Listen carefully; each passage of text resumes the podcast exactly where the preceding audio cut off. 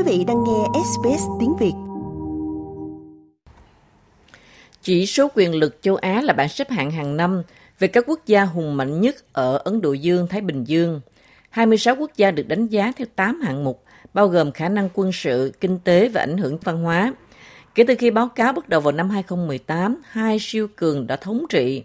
Năm nay, Hoa Kỳ vẫn ở vị trí hàng đầu trước Trung Quốc và Nhật Bản, với Úc đứng vị trí thứ sáu. Nhưng Susanna Patton, trưởng dự án chỉ số quyền lực châu Á Asian Power của Viện Louis cho biết COVID-19 đã làm giảm nhân lợi thế mà Bắc Kinh đã đạt được đối với Washington. Trung Quốc đã thực sự gặp khó khăn trong khoảng một năm qua, đặc biệt là với các chính sách không Covid cứng rắn và việc đóng cửa biên giới.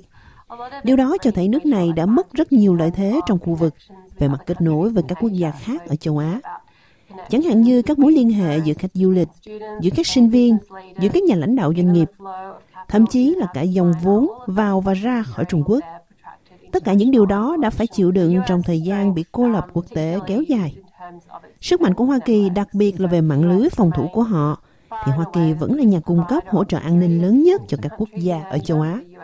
Hoa Kỳ vẫn dẫn đầu một cách thoải mái.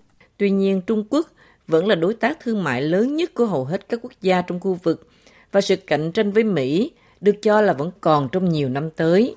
Trong khi đó, bà Patton nói rằng Úc có vị trí rất tốt trong bảng xếp hạng, chỉ đứng sau Mỹ về mạng lưới quốc phòng và tăng lên hai bậc, lên vị trí thứ năm về ảnh hưởng ngoại giao.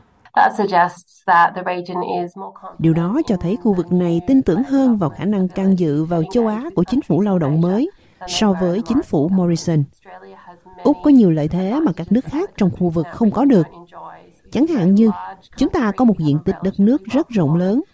Chúng ta có một nền kinh tế hoạt động tương đối tốt. Chúng ta có nhân khẩu học thuận lợi.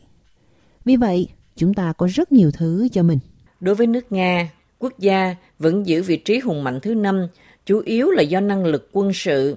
Bà Button cho rằng ảnh hưởng của nước này trong khu vực sẽ suy giảm.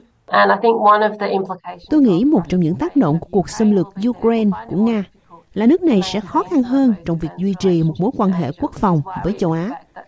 Đó là lý do tại sao chúng tôi cho rằng trong những năm tới, sức mạnh của Nga sẽ giảm đi.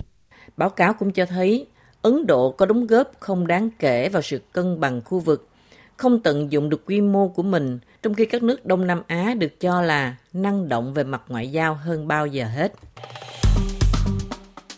Like, share, comment. Hãy đồng hành cùng SBS tiếng Việt trên Facebook.